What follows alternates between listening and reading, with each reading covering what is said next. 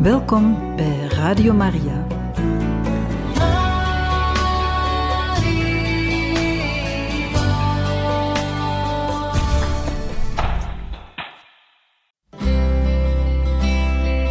Welkom bij Boekat, een programma van Radio Maria.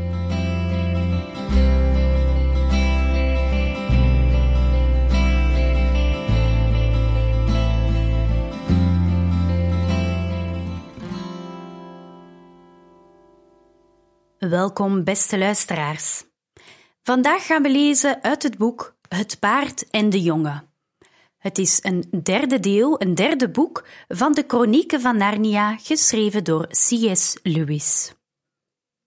De Chronieken van Narnia, geschreven door C.S. Lewis en vertaald door Madeleine van den Bovenkamp Gordeau en uitgegeven door uitgeverij Kok in Kampen.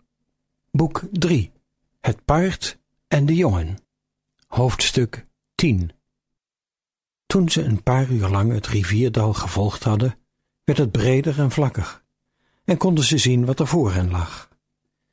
De rivier die ze hadden gevolgd kwam hier uit in een grotere, brede en woeste rivier. Hij stroomde van links naar rechts voor hen langs naar het oosten. Achter die nieuwe rivier glooide een prachtig landschap met lage heuvels, rij achter rij, langzaam omhoog, helemaal tot aan de bergen in het noorden. Rechts waren rotsachtige pieken, sommige zelfs met sneeuw op de uitspringende richels.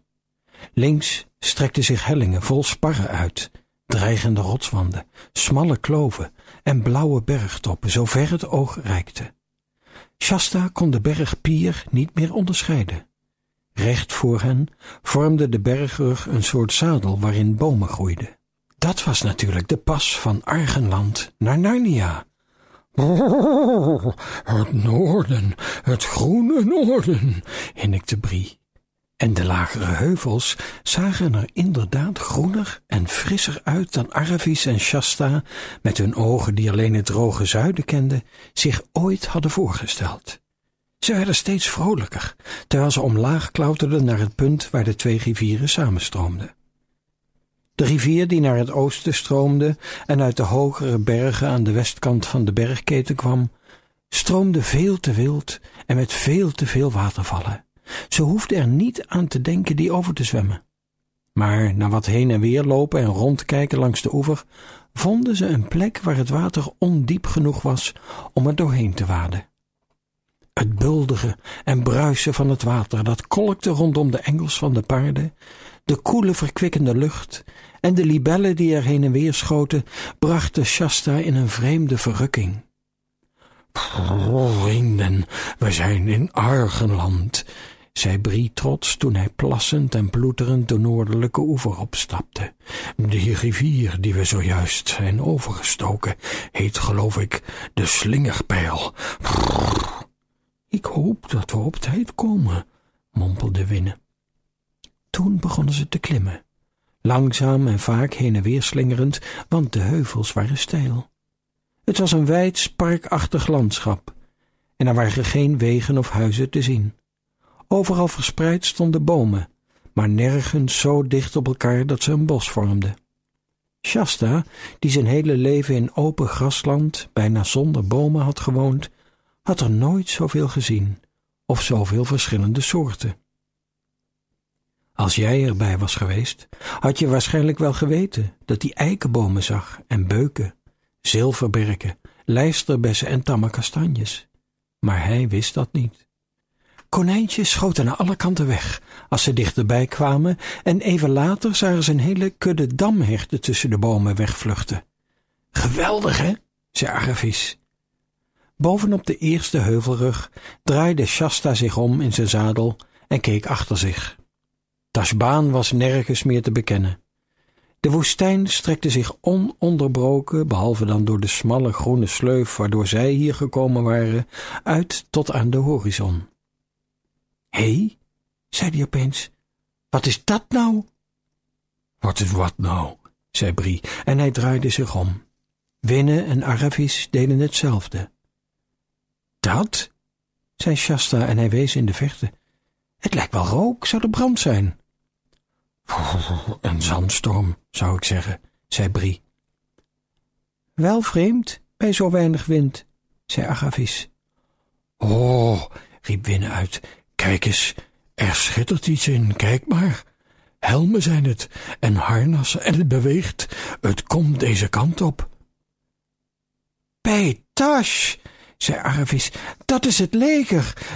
Dat is Rabadash. Natuurlijk, zei Winne. Precies waar ik al bang voor was. Vlug, we moeten eerder in Anvaart zijn dan zij. En zonder verder nog een woord te zeggen, draaide ze zich om en schoot er in volle galop vandoor naar het noorden. Brie gooide zijn hoofd in de nek en volgde haar voorbeeld. Kom nou, Brie, kom op nou! schreeuwde Arvis over haar schouder. Het werd voor de paarden een uitputtende race. Bovenop elke heuvelrug zagen ze een nieuw dal, met weer een heuvelrug erachter. En ook al wisten ze dat ze ongeveer de goede kant op gingen, niemand wist hoe ver het nog was naar Anvart. Vanaf de top van een tweede heuvelrug keek Shasta opnieuw achterom. In plaats van een stofwolk ver weg in de woestijn, zag hij nu een zwarte bewegende massa.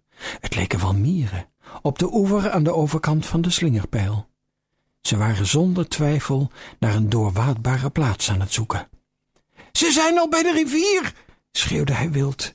Vlug, vlug, riep Arvis. Als we niet op tijd in Anvaart zijn, hadden we even goed helemaal niet kunnen komen. In galop, Brie, in galop, vergeet niet dat je een strijdros bent.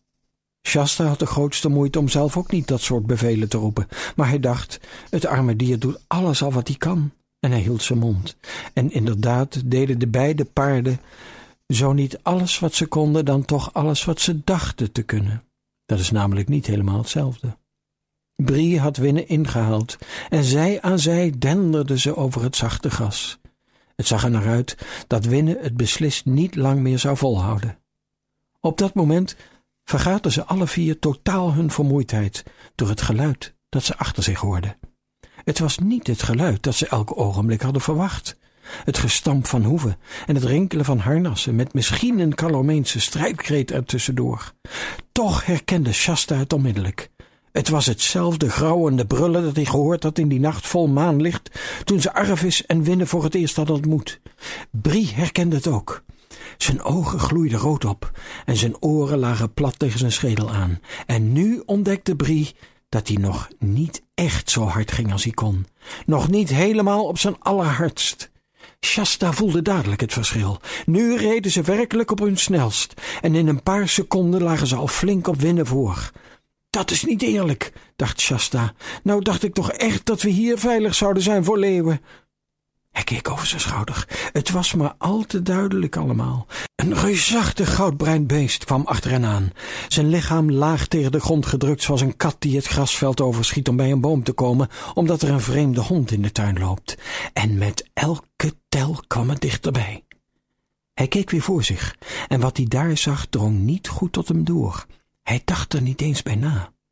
De weg voor hen werd versperd door een gladde groene wal van een meter of drie hoog. Midden in die graswal was een poort die open stond. Midden in de doorgang stond een lange man, gekleed in een mantel die tot op zijn blote voeten viel en die de kleur had van herfstbladeren. Hij leunde op een rechte staf. Zijn baard hing bijna tot op zijn knieën. Dat zag Shasta allemaal in een flits. Toen keek hij weer achterom. De leeuw had nu bijna winnen te pakken. Hij hapte naar haar achterbenen. Haar gezicht zat vol schuimvlokken en in haar wijd opengesperde ogen was geen hoop meer. Oh, brulde Shasta in Brie's oor. We moeten terug, we moeten helpen. Later zei Brie altijd dat hij daar niets van gehoord had of het niet had verstaan, en omdat hij doorgaans een heel eerlijk paard was, zullen we dat moeten geloven. Shasta liet zijn voeten uit de stijgbeugels glijden, gooide zijn benen naar de linkerkant, aarzelde één afschuwelijk ogenblik en sprong. Hij deed zich verschrikkelijk pijn en kon haast geen adem meer krijgen, maar voordat hij voelde hoeveel pijn het deed, was hij al strompelend op weg om Aravis te helpen. Zoiets had hij nog nooit eerder in zijn leven gedaan en hij wist nauwelijks waarom hij het deed. Een van de afschuwelijkste geluiden die er bestaan, de schreeuw van een paard, kwam over Winnes lippen. Aravis zat diep over Winnes hals gebogen en het leek of ze probeerde haar zwaard te trekken. En nu waren ze alle drie tegelijk, Aravis, Winne en de leeuw, bij Shasta. Vlak voordat ze bij hem waren, kwam de leeuw overeind op zijn achterpoten, groter dan je van een leeuw zou hebben verwacht, en klauwde naar Aravis met zijn rechter voorpoot. Shasta zag al die verschrikkelijk scherpe nagels uitsteken. Aravis gilde en wankelde in het zadel. De leeuw haalde haar schouders open. Shasta, half gek van angst, slaagde erin op de leeuw af te wankelen. Hij had geen wapen, zelfs geen stok of een steen. Hij stond daar als een idioot tegen die leeuw te schreeuwen, zoals je tegen een hond zou doen. Kst, hoepel op! Eén ogenblik lang staarde hij recht in de woeste, wijd open muil van het dier. Toen tot zijn opperste verbazing hield de leeuw, die nog steeds op zijn achterpoten stond, zich opeens in, draaide zich hals over kop om en rende weg. Shasta was ervan overtuigd dat hij terug zou komen. Hij draaide zich om en rende zo hard hij kon naar de poort in de groene wal, die hem nu voor het eerst te binnen schoot. Winne ging juist, struikelend en bijna vallend de poort binnen. Aravis zat nog steeds in het zadel, maar haar rug zat vol bloed. Kom binnen, mijn dochter, kom binnen, hoorde hij de man met de baard en de mantel tegen haar zeggen, en toen, kom binnen, mijn zoon. Terwijl Shasta hijgend naar hem toe kwam rennen. Hij hoorde de poort achter zich dichtgaan, en de baardige vreemdeling was al bezig Aravis van haar paard af te helpen. Ze stonden op een wijde, volkomen ronde, beschutte plek met een hoge groene grasval eromheen.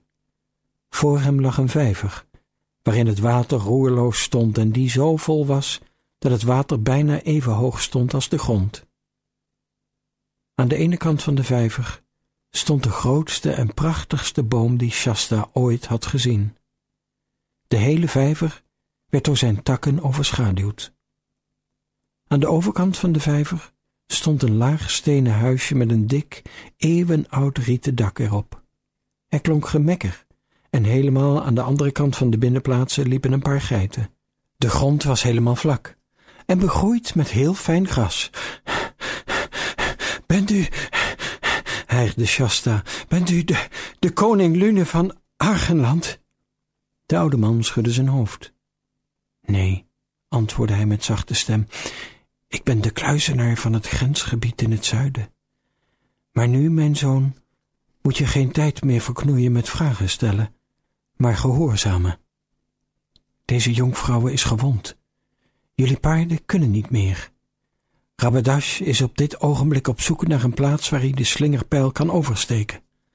Als je nu wegrent zonder één moment te rusten, kun je nog op tijd komen om koning Lune te waarschuwen. Shasta's hart zonk hem in de schoenen toen hij dat hoorde, want hij had het gevoel dat hij niet meer kon en van binnen kromp hij in elkaar om de vreedheid en de oneerlijkheid, zo leek het hem althans, van die opdracht. Hij had nog niet geleerd dat als je één goede daad doet, je beloning meestal is dat je er nog een mag doen, een moeilijkere en nog betere. Maar alles wat hij hardop zei was, waar is de koning dan? De kluizenaar keerde zich om en wees met zijn staf. Kijk, zei hij, daar is nog een poort, recht tegenover die waardoor je bent binnengekomen. Doe die open en ga rechtdoor, altijd maar rechtdoor, of het vlak is of steil, of het effen is of ruig, of het droog is of nat. Door mijn toverkunst weet ik dat je koning Lune recht voor je uitvinden zult. Maar rennen nu, rennen, al door maar blijven rennen. Shasta knikte, rende naar de Noorderpoort en verdween erachter. Toen nam de kluizenaar Aravis, die hij al die tijd met zijn linkerarm ondersteund had, en leidde haar, het was bijna dragen, het huis binnen. Na lange tijd kwam hij weer naar buiten. Zo, vrienden, zei hij tegen de paarden, nu is het jullie beurt. Zonder op antwoord te wachten, en ze waren ook veel te uitgeput om iets te zeggen, deed hij hun de hoofdstellen en zadels af. Toen roskamde hij ze helemaal zo grondig dat een stalknecht in de stallen van een koning het hem niet verbeterd zou hebben. Zo, vrienden, zei hij, denk nu verder nergens meer aan en rust maar eens lekker uit. Hier is water en daar is gras. Jullie krijgen zo een emmer warm voer, als ik mijn andere vriendinnen de geiten gemolken heb. Heer, zei Winne, die tenslotte haar stem terugvond. Blijft de Tarkina leven? Heeft de leeuw haar gedood? Ik versta de kunst om veel dingen te weten die nu gebeuren, antwoordde de kluizenaar met een glimlach. Maar van de toekomst weet ik weinig af. Daarom weet ik niet of er nog één man, vrouw of beest op de hele wereld in leven zal zijn, als vanavond de zon ondergaat. Maar heb goede hoop. De jonkvrouwen maakt evenveel kans te blijven leven als ieder ander van haar leeftijd. Toen Aravis weer een beetje bijkwam, merkte ze dat ze op haar buik lag, op een laag bed dat ongewoon zacht was, in een koele, simpele kamer met muren van kale steen. Ze begreep eerst niet waarom ze op haar buik was gelegd, maar toen ze probeerde zich om te draaien en over haar hele rug die hete, brandende pijn voelde, herinnerde ze zich alles weer en snapte ze het. Ze begreep niet wat dat voor heerlijk verend spul was waar haar bed van gemaakt was, want het was een bed van hei. Daar maak je de fijnste matrassen van. En hei was iets wat ze nog nooit gezien had en waarvan ze zelfs nog nooit had gehoord. De deur ging open en de kluizenaar kwam binnen met een grote houten nap in zijn hand. Hij zette hem voorzichtig neer en kwam naar haar bed en vroeg: Hoe voel je je, mijn dochter? Mijn rug doet erge pijn, eerwaarde, zei Aravis, maar verder is alles goed met me. Hij ging op zijn knieën naast haar zitten, legde zijn hand op haar voorhoofd en voelde haar pols. Je hebt geen koorts, zei hij. Je zult weer snel beter zijn. Er is geen enkele reden waarom je morgen niet weer op de been zou zijn. Maar drink nu eerst dit maar eens op. Hij haalde de houten nap en zette hem aan haar lippen. Aravis trok een vies gezicht toen ze het proefde. Ze kon het niet helpen, want geitenmelk is iets waar je eerst wel even aan moet wennen, als je het niet kent. Maar hij zat erg gedorst en dronk toch alles op. En toen ze klaar was, voelde ze zich een stuk beter. Zo, kind, nu kun je gaan slapen wanneer je maar wilt, zei de kluizenaar, want je wonden zijn schoon gewassen en verbonden, en al doen ze nog pijn, ze zijn niet ernstiger dan als het zweepslagen waren geweest. Het moet wel een heel vreemde leeuw zijn geweest, want in plaats van je uit het zadel te trekken en zijn tanden in je te zetten, heeft hij alleen zijn klauwen over je rug gehaald. Tien krabbels. Wel pijnlijk, maar niet diep of gevaarlijk. Nee, maar, zei Aravis, dan heb ik geluk gehad, zeg. Kind, zei de kluizenaar, ik heb nu al honderdnegen winters in deze wereld meegemaakt, en nog nooit ben ik geluk hebben tegengekomen. Er is iets met dit alles aan de hand wat ik niet begrijp, maar als we het ooit moeten weten, kun je er gerust op rekenen dat we het te weten zullen komen. En Rabadash met zijn tweehonderd ruiters? vroeg Aravis.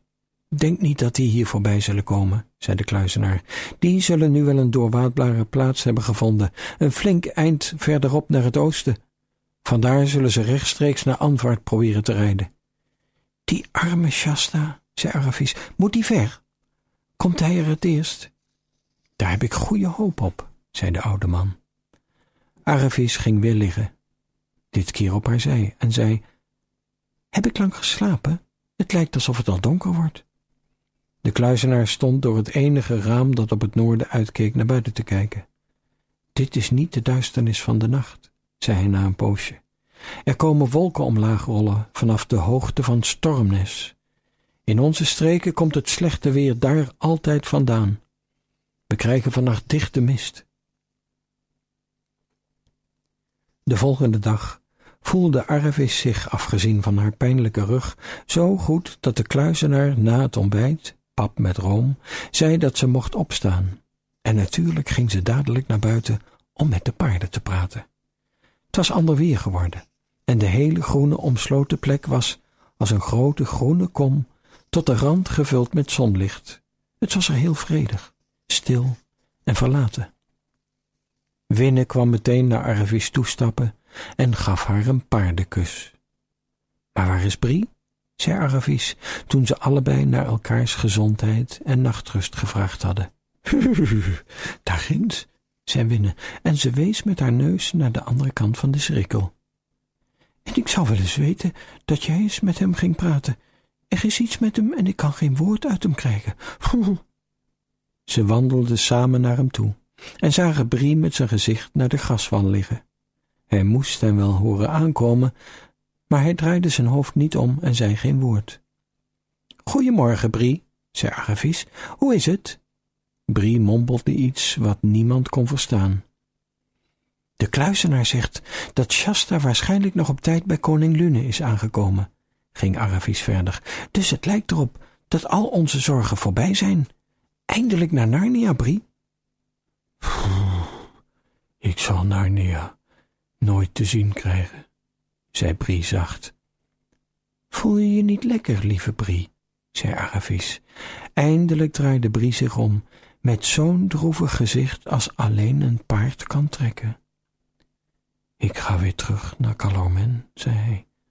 Wat? zei Aravis. Weer terug de slavernij in? Ja, zei Brie.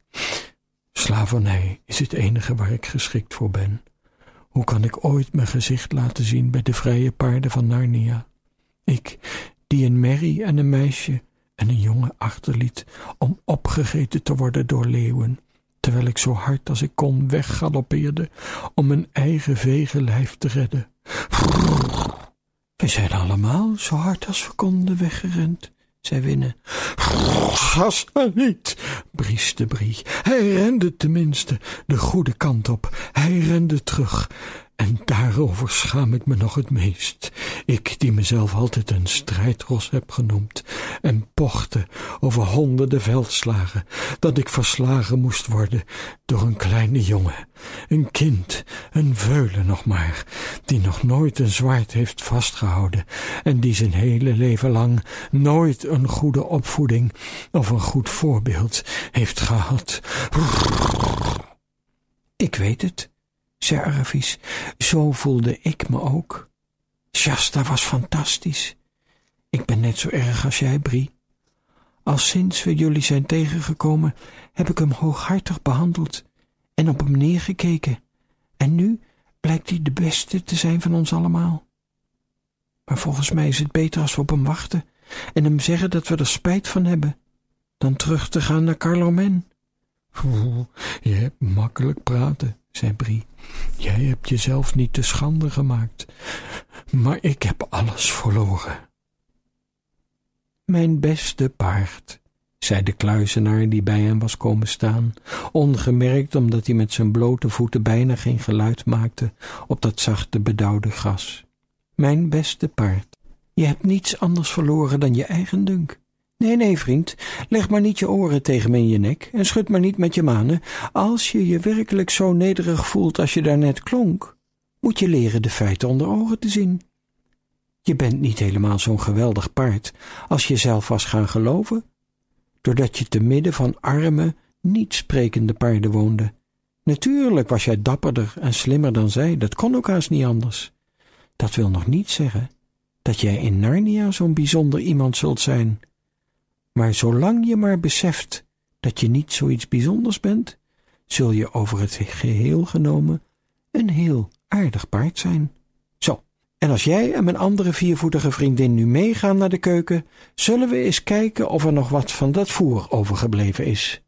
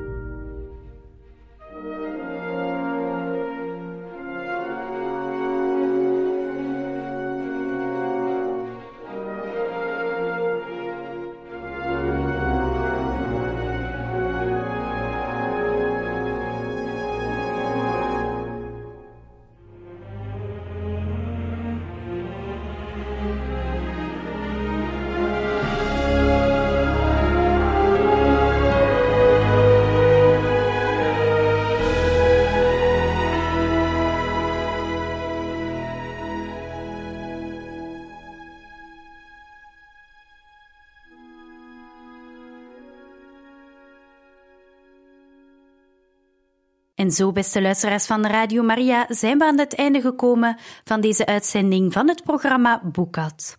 We hebben gelezen uit het boek Het paard en de jongen van C.S. Lewis, het derde boek van de Chronieken van Narnia. Tot de volgende keer.